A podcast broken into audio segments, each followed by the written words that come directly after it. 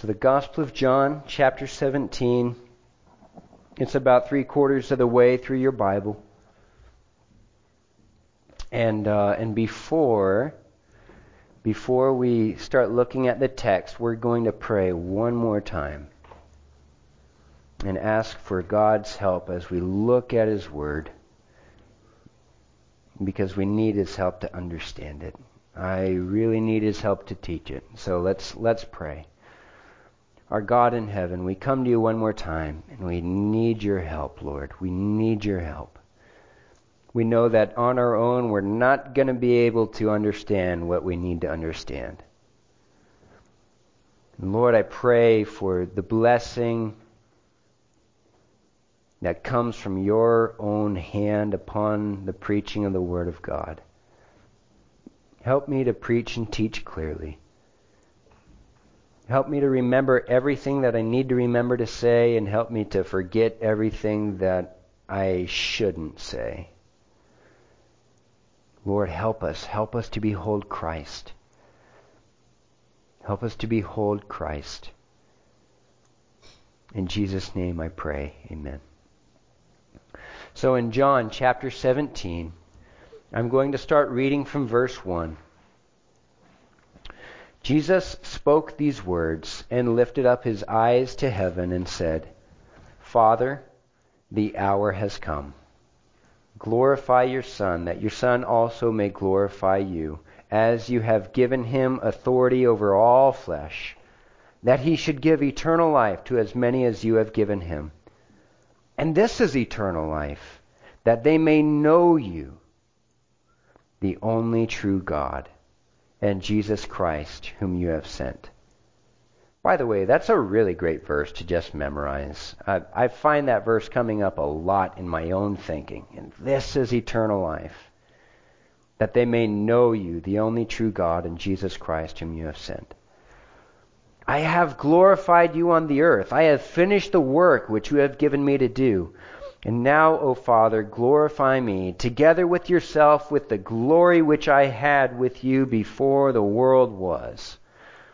I have manifested your name to the men whom you have given me out of the world.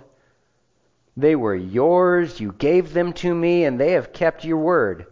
Now they have known that all things which you have given me are from you. For I have given to them the words which you have given me and they have received them, and have known surely that I came forth from you, and they have believed that you sent me. I pray for them. I do not pray for the world, but for those whom you have given me, for they are yours. And all mine are yours, and yours are mine, and I am glorified in them.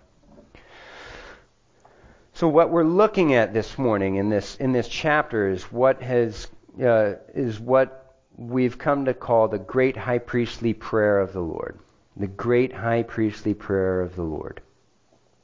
And I want us to, to walk through some of these details here and catch us up to speed before, before we start glancing down at, at verses 6 through 10 this morning. In verse 1, he starts off by saying, Father, glorify me. He starts off by praying for the glorification of the entire Godhead. And what he mentions in verse 2, if you look, it says that he has been given all authority. He, he's the king over all flesh. Jesus Christ is the king over all humanity. And why, why is, is he the king? Well, it's so that he should give eternal life to as many as, as have been given him. And what's that eternal life? And this is eternal life, that they may know you, the only true God, and Jesus Christ, whom you have sent. So here's what I want, here's what I want us to understand. If Jesus Christ came to bring eternal life, verse 2, and if eternal life is the knowledge of God, verse 3, then what Jesus Christ came to bring was the knowledge of God. You see that? You see how that logic works? Um, so, what he then says in verse 4, he says, I have glorified you. I've done it. I've glorified you. Well, how did he do it? Well, I've finished the work. I finished the work. Christ Jesus was given a task to do, and he finished the work. But not only did he glorify the Father by finishing the work, but he also glorified him by verse 6, manifesting his name, by showing forth who God is, by revealing God to, to the people who had been given to him. And now, what he's about to do in verse 9 is he says, I pray for them. I pray for these people whom you have given me. I pray for them. And and and we're going to look in the next couple of weeks, Lord willing, the contents of that of that prayer for for Christians. But what we have in verses 6 through 10 is some descriptions of who God's people are. Okay, so that was a really long introduction to say that. In verses 6 through 10, what you have is a picture of what the Christian looks like you have a picture of what a disciple of Christ looks like. Okay? And and after he talks about who the disciple looks like, that's when he says in verse 9, I pray for them. I pray for the disciples. I pray for I pray for these people. So last time what we saw and I actually am going to add a little bit to what we talked about last time because there are, there are some things that I would like to emphasize. In verse 6, what we saw is that Christians have been shown God. Christians have been shown God. Christians have not been shown God with their eyes, but they have come to know who God is. So the logical conclusion then is if you haven't come to know who God is, well, you're not actually a Christian. So let, us look at verse 10, or verse 6, I'm sorry. I have manifested your name to the men whom you have given me out of the world. And uh, you remember what we said was Christ Jesus manifested God to these men who were in front of him not only by teaching them about God, but by also being right in front of them, because he himself is God. Turn back to chapter 14, verses 8 and 9. Chapter 14, 8 and 9. Jesus, yes, of John. Of, um,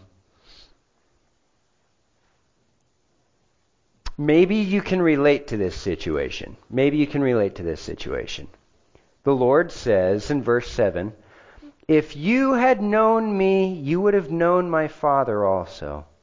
And from now on you know him and have seen him. But then one of Jesus' followers is a guy named Philip.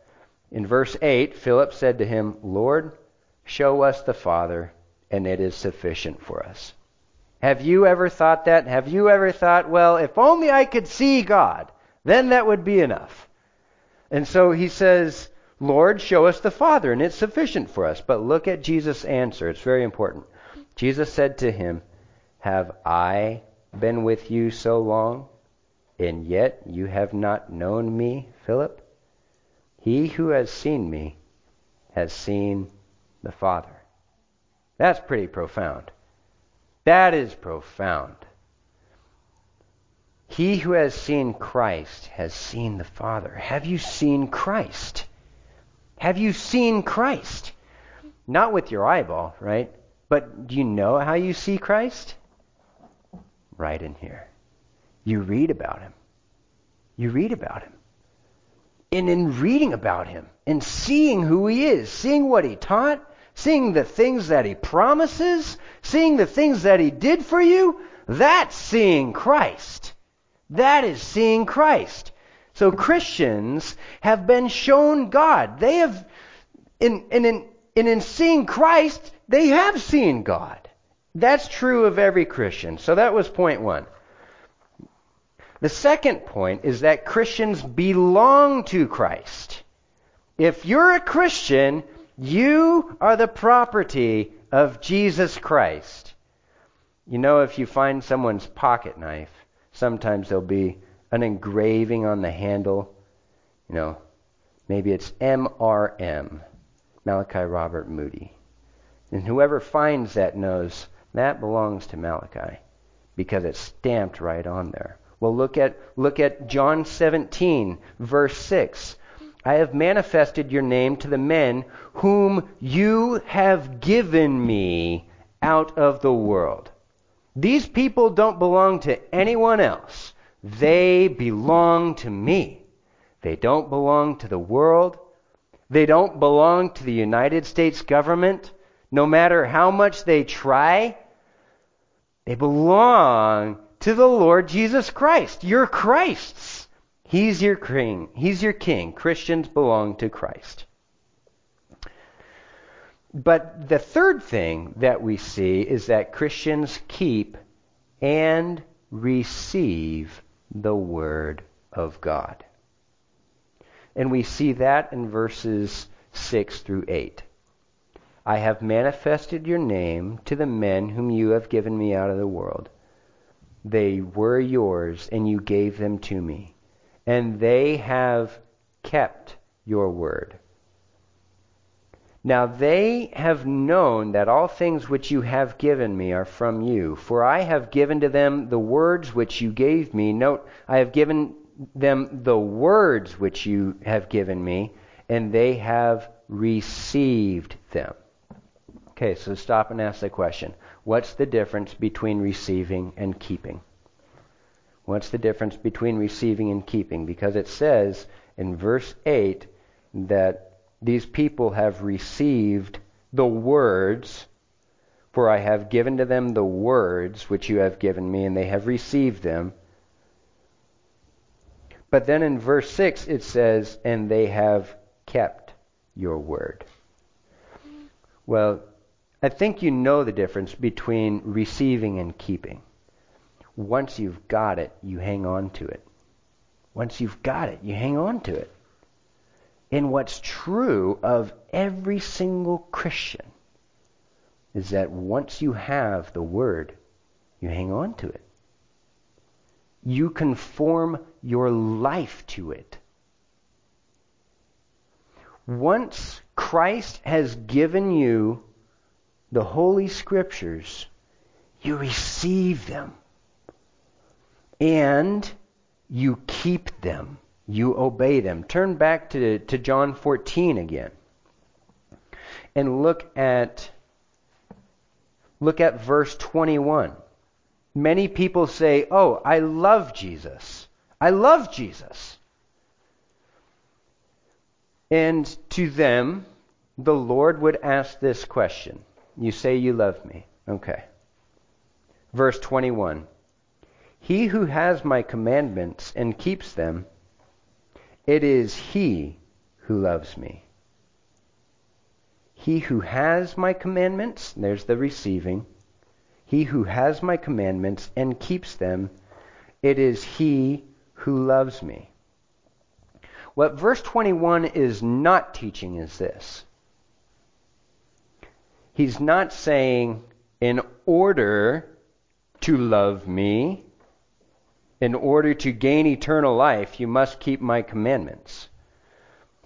You, you can see the way that he's worded it here in verse 21 is it's a, it's a proof. It's a proof of the love. You see that, right? He who has my commandments and keeps him, it's he who loves me. If you say you love him, well, you keep, you keep his commandments. And that's true of every Christian. Um, so does does that make sense? Are we all are we all clear on that point? But now I, I want to show this to you here in John chapter 17. Notice that receiving God's word and keeping God's word are the proof that they were elected before the foundation of the world. That was, that was a big mouthful, but let's look at it in verse 6. At the end of verse 6, he says, They were yours, you gave them to me. So if you ask yourself the question, How do I know that I have been given to Christ? How do I know that I'm in verse 6? Well, the answer is what immediately follows, and they have kept your word. They've kept your word. How do you know that you've been given to Christ? Well, do you keep his word? If the answer is yes, then that's a proof of your real life in Christ. That's a proof that you're a disciple of Christ. If you keep his word. Now, can you do that perfectly? No, you can't do that perfectly. But that's what you strive to do. You strive to keep the word of Christ. Um, so, what I'm saying is that the proof that you have been given to Christ from before the foundation of the world is it, is it manifests itself in how you receive His Word. Okay? Um, so let me let me try to explain it this way, because some people do really struggle with the doctrine of election, and if you have questions about that, I'd be happy to answer your questions. But but some people really do get all tied up in knots, thinking, oh, well, if I'm not elect, well, what right do I have to believe in Christ? If I was never given to him, what right do I have to come to him? I don't know. Well, not only that, I, I don't even know who, who else has been given to Christ to, to believe in him. So, to whom should I share the gospel? Right? Do you guys understand the question? Um, we, we can't understand the secret of election but by this verse, but by these verses. How do you know if you have been given to Christ? Well, have you kept his word? How do you know that you have been given to Christ? Verse 8, they have received his word. So, so here's, here's what I'm trying to say. What I'm trying to say is, if you ever worry about, oh no, have I really been given to Christ? Like, I wasn't there in eternity past when God was electing people. I wasn't there. How do I know that He chose me? Well, the answer is right there. And this, this should, this should really just, this should really just kind of solidify your worry. And instead of, instead of looking for some kind of like E mark that has been put on someone's arm, you know, if uh, maybe it's right there on their, on their wrist. I've got an E there, and I was born with it, like a like a birthmark, and uh, and that tells me that I'm elect. Well, it, it doesn't happen. Do you, you guys you guys see? I know I'm kind of struggling through this, but the proof that you were given to Christ is whether or not you receive His word. That's the bottom line. Whether or not you receive His word. Um, now, here is the fourth thing, and this is really, really glorious. The fourth thing that that is true of Jesus Christ's disciples, that are true of Christians, is that Christians know and believe Christ's origin. Okay, that was a mouthful, but Christians know that Christ is from heaven. Christians know that Christ is God. So look at that again in verses 7 through 8. Now they have known that all things which you have given me are from you. In other words, everything that I have, Christ is speaking, everything that I have is from you, is from the Father. Verse 8 For I have given them the words which you have given me, and they have received them, and have known surely that I came forth from you. That I came forth from you. That what that line means is they have come to really know that Jesus Christ is from heaven. You remember that illustration that I gave last week about, about the email and the letter? Sometimes, it, sometimes you get an email from, from someone claiming to be a prince in Africa, and he says, I need $2,500 for my ransom. Click on the link and donate and help me out. As soon as you get that email, you know it's a scam. You have no business believing it. But when you get a letter in the mail from the IRS and you see that seal there on the on the letterhead, you you all of a sudden pay attention and you listen because you know where it came from, right? Well, that's the point.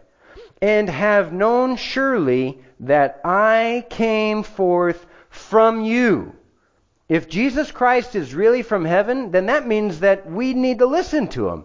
And what is true of every Christian is that you and I know truly that he really is from heaven. That he's not some scammer from Africa. He's the God of all flesh who came down to show us who God is. He came down to show us himself. But now, I, this is what I learned this week. It's really, really neat. How is it that they came to know that Jesus Christ is from heaven? Do you guys understand that question? How did we come to know that Jesus Christ is from heaven? Well, look at verse 7. Or uh, verse 8, I'm sorry. For I have given to them the words which you have given me, and they have received them, and have known surely that I came forth from you. So here's what that means. If you work backwards, okay, you know that Christ came from heaven. You received his words because he gave you the words. So what, what the line is, is that when Christ, through his word, tells you something, that resulted in their believing that he was from heaven. Do you see, do you see the logic there? So now this is the really, really glorious thing. Okay? This is the really glorious thing. What that means is that it is God's word which proves to people above everything else that Jesus Christ is from heaven. And I want to illustrate this to you um, in this way. In John chapter 7, there were some, you, you might call them policemen, they were soldiers who had come to arrest Christ, and they came back without Christ. They left him behind, and their bosses said, What did you do? And you know what their answer was? No one has ever spoken like this man. They pointed to his words. No one has spoken like him. He's different from, he speaks differently than everyone else. It says elsewhere in the scripture that he teaches with authority. Well, how could he teach with authority? Well, because it, he's the king, he's God. And no one can speak like God can speak. So now I want to I want to show this to you in John chapter 6. This is really really great. John chapter 6 verse 66. What has just happened is Jesus Christ has fed thousands of people with 5 loaves of bread and 2 fish. Everybody knows that story. Everybody knows that story.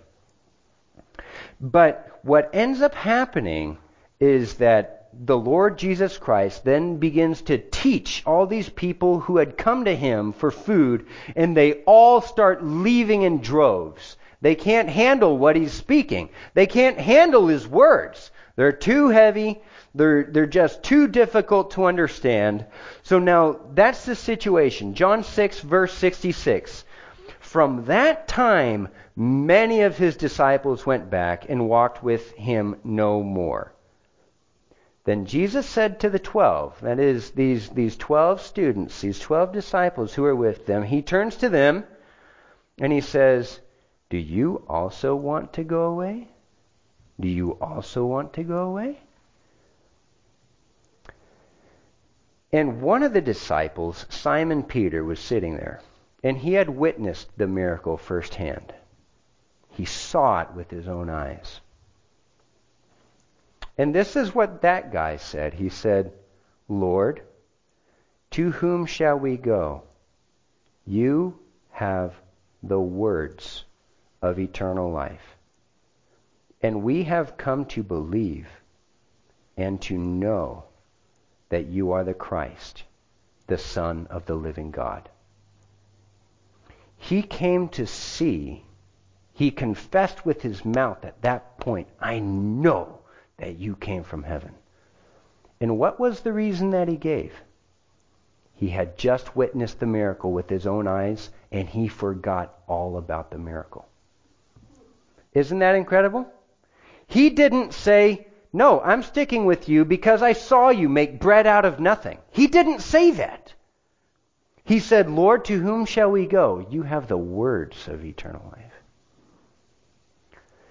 And what is so wonderful, what is so wonderful is that you have His words. You have His words right in front of you.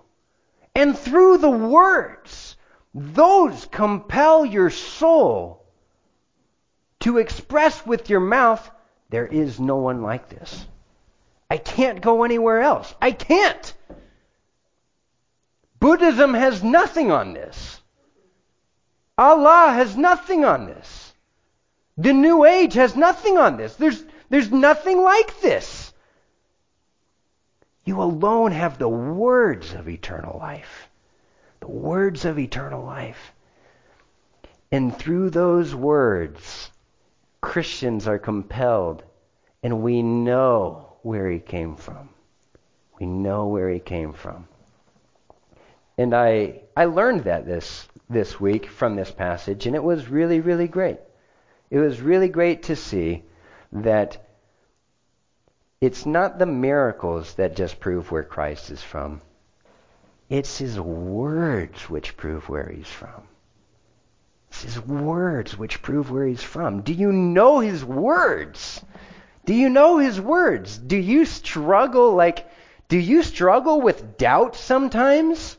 In your inmost being, do you sometimes wrestle, oh, I don't really know if he's actually real. I don't know if Christianity is just is just a made up story.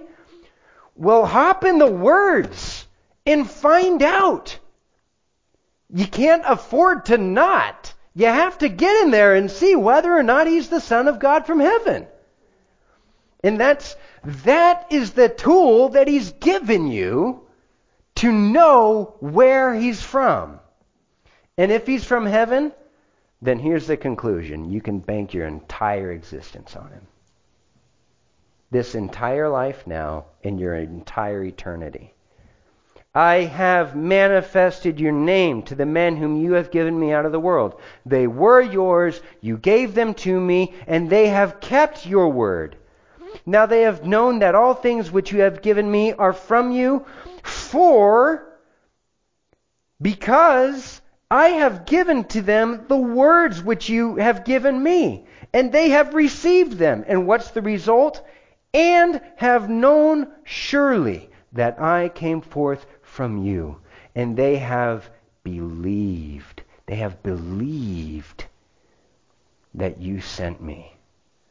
That's where we stand, grounded on the Word of God. You remember that song that we sang last week? How firm a foundation, you, you saints of the Lord, is laid for your faith in His excellent Word. Firm foundation.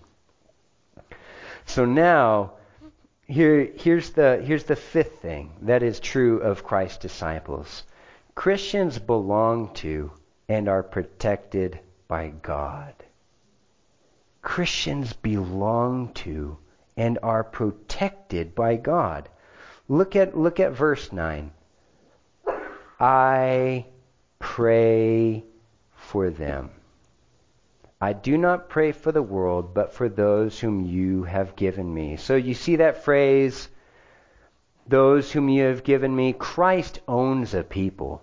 They've, they've, been, they've been initialed.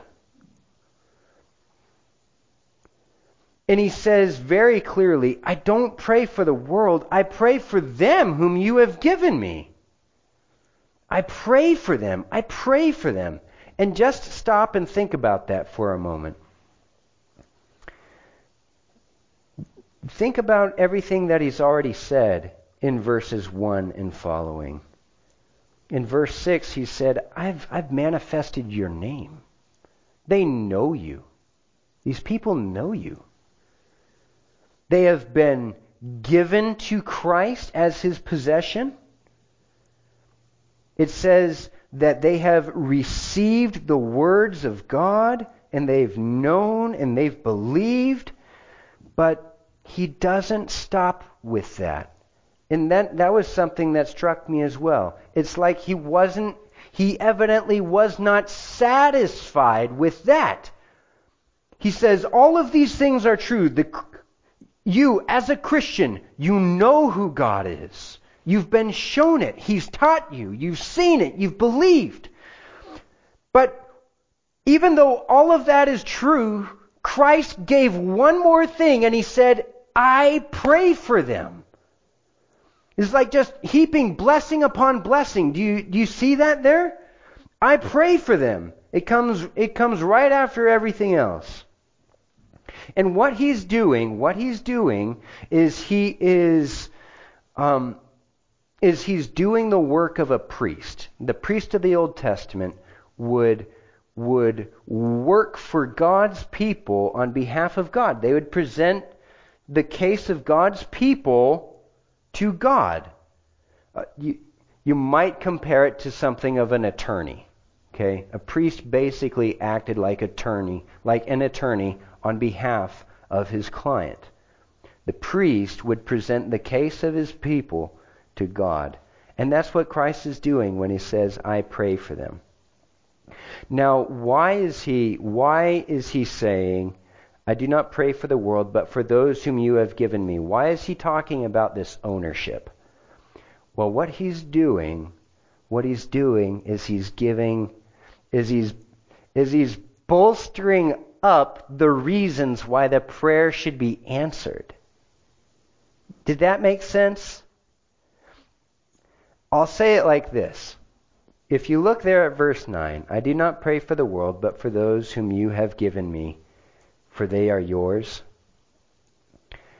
If these people belong to Christ, but not only that, for they are yours. Not only do they belong to Christ, but they still belong to the Father as well, for they are yours. If, if you belong to God, he's going to hear the prayer because he's got a vested interest in you. Did, did that make sense? Um, turn over to Luke chapter 18 to see this played out. Luke chapter 18. It's uh, it's actually just the next the the next book to the left. Luke chapter 18. Uh, keep your finger in John 17 because um, we'll be back there in just a minute. And what the Lord Jesus Christ does is he tells a story about a widow who was running into some problems and she needed to get a judge involved to help her out. But this judge was something of a crook. He didn't believe in God and and he really didn't want to help this lady out.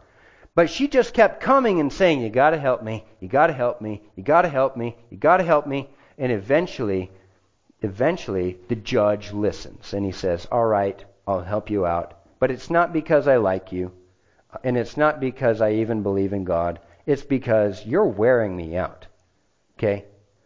So, if you're a Christian, maybe sometimes you think your prayers work that way. Maybe sometimes you think that you pray the same prayers again and again to wear God out and somehow manipulate Him to answer you. It doesn't work that way. It doesn't work that way. Look at verse, look at Luke 18, 6 through 8. Hear then what the unjust judge said. In other words, the unjust judge helped the lady out. Verse 7 And shall God not avenge his own elect who cry out day and night to him, though he bears long with them? I tell you that he will avenge them speedily. But do you see that phrase? His own elect, his own elect, his, his people whom he loves, his church. If, if, if you belong to him, of course he's going to hear you. He's got a vested interest in you.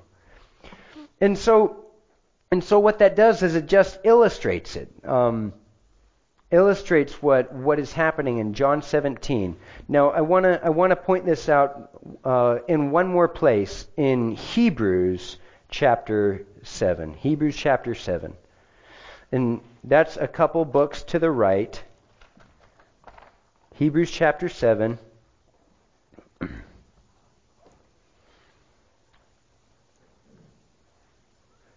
And we're going to look in particular at verses 27 through 25. And if you're a Christian, if you're a Christian, this needs to bolster your faith. This needs to make you courageous. This needs to give you joy when you're discouraged and disheartened and when you feel beaten down. Because these are just wonderful things that Jesus Christ is doing for you. Hebrews chapter 7, verses 23 and following. Also, there were many priests. There were many priests because they were prevented by death from continuing. What that verse is talking about is back in the Old Testament temple, how many priests were there that, that worked in the temple to serve God? There were lots and lots and lots of priests. Well, why were there lots and lots of priests? Well, because they kept dying. They just kept dying. You get to be 85 years old and then you die, and there's got to be someone to come up and, and, and still be a priest. So that, that's what it's talking about in verse 23. There are so many priests because all the priests keep dying. Verse 24.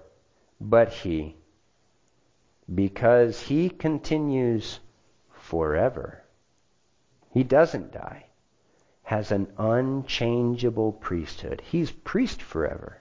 He's priest forever, there to help his people forever. Therefore, now here, here's the conclusion. Therefore, he is also able to save to the uttermost those who come to God through him, since he always lives to make intercession for them. There's a lot in that verse. Let's look at it and break it down.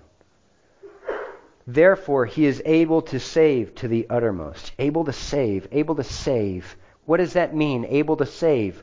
Able to give them eternal life. Able to save them from destruction. He is able to save. Well, mostly, is he able to pull them mostly out of hell? Therefore, he is able to save to the uttermost, completely, all the way. Who? Who is he doing this for? Those who come to God through him. If you're in Christ, there's nothing more secure than that. There's nothing more secure than that. He lives as a priest forever to save you to the uttermost as you come to God through him. Now, here's the other thing. If that weren't enough, since he always lives to make intercession. What does that what is that? Since he always lives to make intercession. That means to pray. To pray for them. You see that? Since he always lives to, to make intercession for them. So so it's, it's like this. It's like this. Tying it together. John 17, 9. I pray for them. I pray for them. I pray for them as the priest. When you get a text in the morning from, from your brother or sister in the Lord, in, in great kindness, they just say, Hey, I wanted to let you know that I was praying for you this morning. For whatever reason, you were just on my mind, and I was praying for you this morning. When you get that text, you feel encouraged, you feel happy. You just think, man, that's great. And and I I ought to do that for them. I just I, I ought to you know, it just gives you this this bolster in your soul. But here's the wonderful thing. It's not that your brother or sister prayed for you. It it's that but infinite but infinitely greater. Jesus Christ praying for you. Do you have that?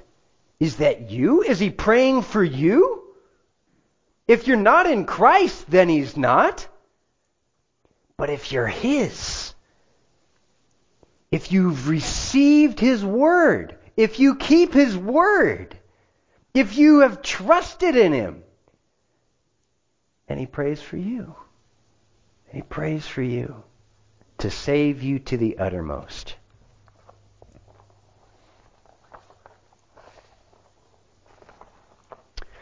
Look at verse 10. Back in John 17, I'm sorry, John 17:10. I'm actually going to start in in 9. I pray for them. I do not pray for the world, but for those whom you have given me, for they are yours. And all mine are yours, and yours are mine. What Christ is saying there is everything that I have. This is the way that the this is the way that the Greek works. Everything that I have belongs to you. Everything that I have belongs to you, and everything that you have belongs to me. Which is kind of a big statement. Let's think about it. Look at it. Look at it.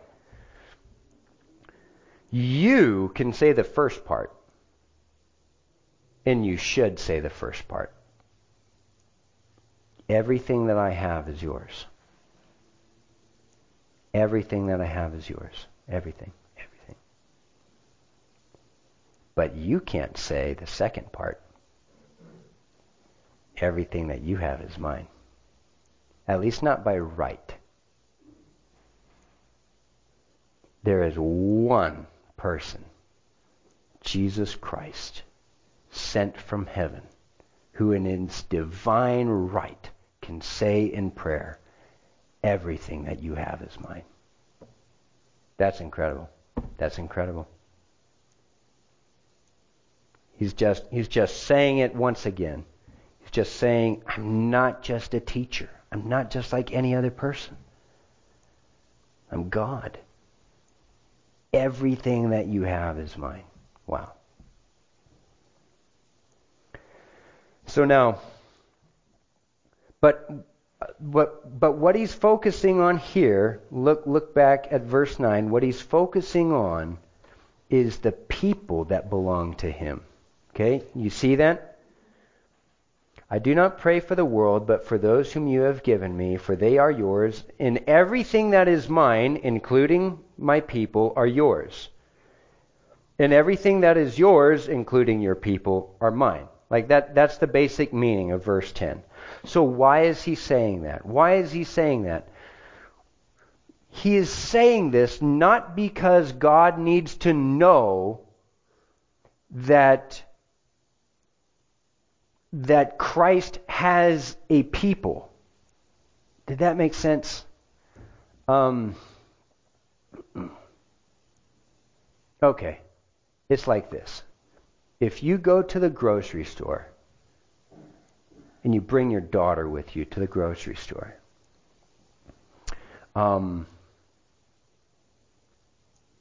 and someone in the grocery store is is being rude to your daughter, you might approach them and say, hey, don't talk like that.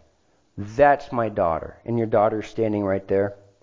Well, your daughter knows that, that you're related. She didn't need to know that. She didn't need to know that at all.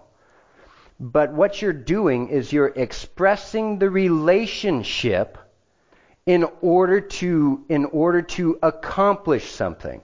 This is my daughter. Don't speak to her that way. So in verse 10, when he says, All mine are yours and yours are mine, God doesn't need to know that. The Father doesn't need to know that. He knows that already. But the disciples needed to hear that. The disciples who were there needed to hear, I belong to God. And what that means then is that, of course, he's going to answer this prayer because he has a vested interest in me. Did that make sense? That was really complicated, but but it's really sweet if you'll get it. If if if you are Christ's, if you belong to Jesus Christ, and if everything that is Christ's belongs to God, then when the prayer is lifted, when you pray, you're not, you're not just coming like some stranger off the street. You're coming as one of his children. And of course he's going to hear you. Did that make it a little more clear? Okay? So, um, Hopefully, hopefully you got that. But but here's the main point. The main point is that God has a vested interest in his people. Now, here's our last point, and it's glorious, and I can't spend lots and lots of time on it, unfortunately. Um, but our last point is that Christians glorify Christ. Verse 10 All mine are yours, and yours are mine, and I am glorified in them. And I am glorified in them. Now, pause and think about who he's talking about. He's talking about people who are about to run away from him. He's talking about people who are going to verbally deny that they knew him. He knows that. And he looks at them and says, I'm glorified in these guys. And that should really encourage you. Oh man, I see I see I see confused faces. And I think it's because I'm not explaining it quite well. But it's like this. When Christ at the end of verse 10 says, "I'm glorified in them," he he's speaking of people who are sinners just like everyone else. People who are just going to fail and fall and and and they're going to need help day after day, and they're going to be weak and frail day after day. But he looks at those guys and he says, I'm glorified in them. I'm glorified in them. And, and so here's the question well, why? Why is he glorified in them? Is he glorified in them because of who they are in themselves? He's glorified in them because who he's making them to be. That, that's everything from verses 6 and on. I've manifested your name to them. They know you. They know you. I'm glorified in that. They belong to me. You've given them to me. I'm glorified in that. They know where I've come from. They've received my words. They've kept them. And I pray for them. They're yours. I'm glorified in them. I'm glorified in them. And so, I guess the point is this the point is that as a Christian, Christ Christ is honored in you and who he is making you to be. He's honored in you in all of your faults, in all of your failures. In spite of all those things, he is honored in you because of who he's making you to be. Do you know Ephesians chapter 2, verse 10? Look at Ephesians chapter 2 and verse 10. There's so much more that we could say here.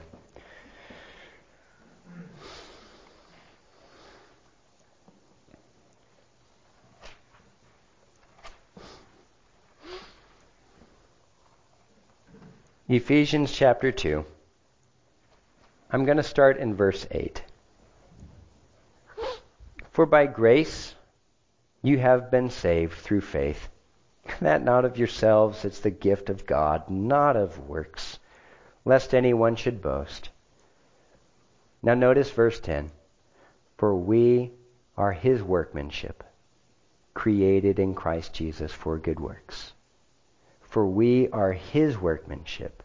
For we are his workmanship.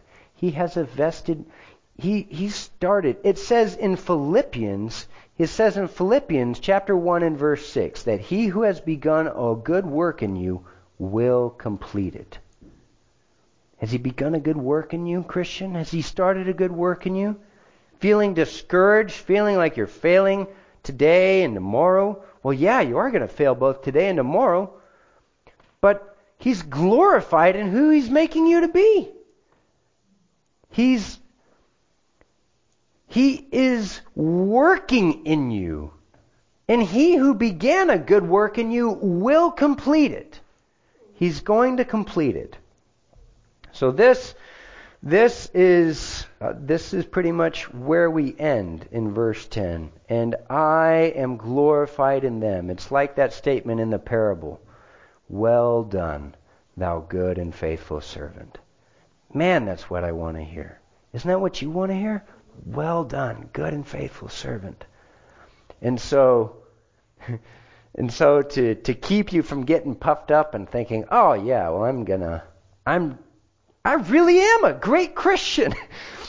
that's, that's why you need to realize, no, I'm his workmanship. And it's incredible that he's willing to make something out of me. And then he looks at me and says, I'm glorified in him. I'm glorified in him. In all of his frailties, I'm glorified in her. In all her weaknesses, cleaning her up, making her wonderful and beautiful and strong and brave for me. We're described as his bride in Ephesians chapter 5. The one whom he loves. In, in all in all of the frailties and weaknesses that he has, yet he looks at us because of what he has done in us and says, I am glorified in them. So then here's the main point. You and I, we might never be somebodies in this world. Going to die in 20 or 30 years, be buried up on a hill somewhere here, somewhere here. No one's going to remember who you are in two generations. No one's going to remember who you are. But if you're a Christian, Jesus Christ knows. And being a Christian is the life worth living. You know God. You belong to Him.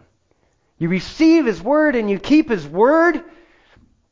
He prays for you and He helps you and saves you to the uttermost. And He says of you, I'm glorified in them. There is no better life than a Christian life. So, we're going to pray and sing a hymn together, and then we're going to share some lunch. So, our Father in heaven, I thank you so much. Thank you so much for this for this good word. I explain it so feebly, Lord. I pray that you would please I pray that you would please grant understanding in spite of me. I pray that you would please help us to take hold of these things by faith, to trust them and believe them and be encouraged by them. And I do pray that you would please be glorified in this church, Lord. Make us, make us to be a bright light for you. And I do pray for any, for any here who haven't yet found the Savior. Oh Lord, would you, would you bring them? Whether they've been in this church for two weeks or whether they've been in this church for two decades, God, there, we need to know you. We need to know you. Thank you for being our wonderful and good Savior. In Jesus Christ's name I pray. Amen. So we're, um, we're going to sing number 335. You may, uh, you can just take your seat. Number 335.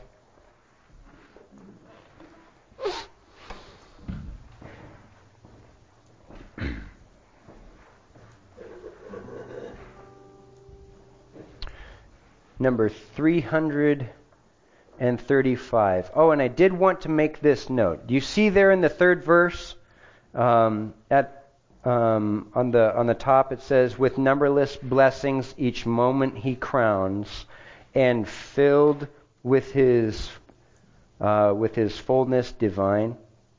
Um, that doesn't mean that that doesn't mean that you're part of God. I just wanted to make that clear what, what he's talking about is in, in Colossians chapter 2, it says that Christ is God, and if you are in him, then you have all you need. Um, so Colossians 2, 9 and 10, that, that's what it's talking about there. I just wanted to make that clear before we sang it. But um, number 335, He hideth my soul.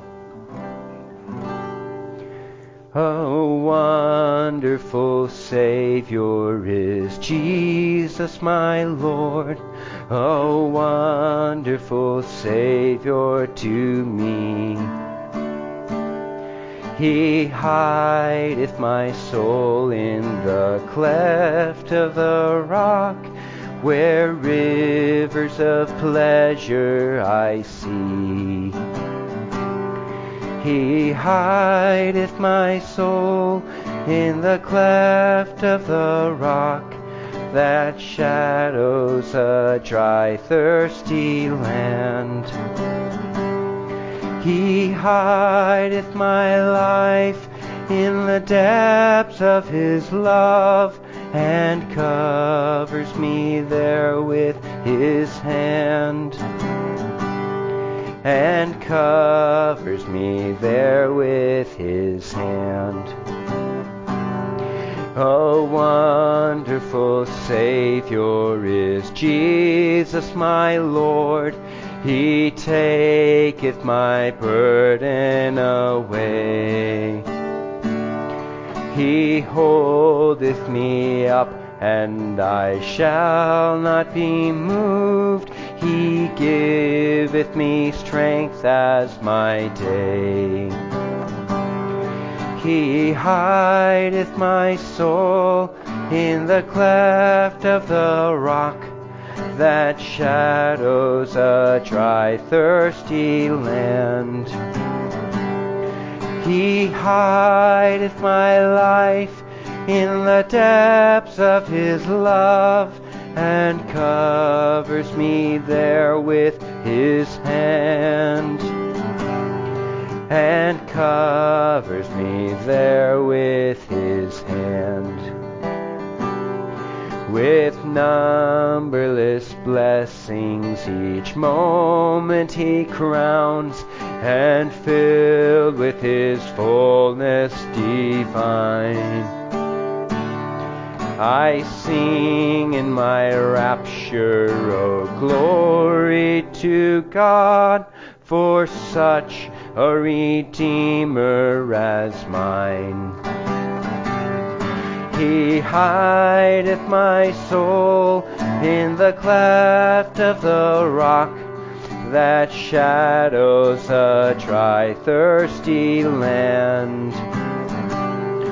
He hideth my life in the depths of his love and covers me there with his hand and covers me there with his hand. When clothed in his brightness transported I rise to meet him in clouds of the sky.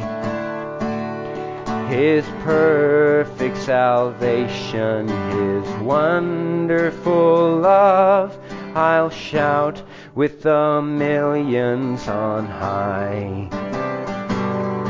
He hideth my soul in the cleft of the rock that shadows a dry, thirsty land. He hideth my life in the depths of his love and covers me there with his hand and covers me there with his hand.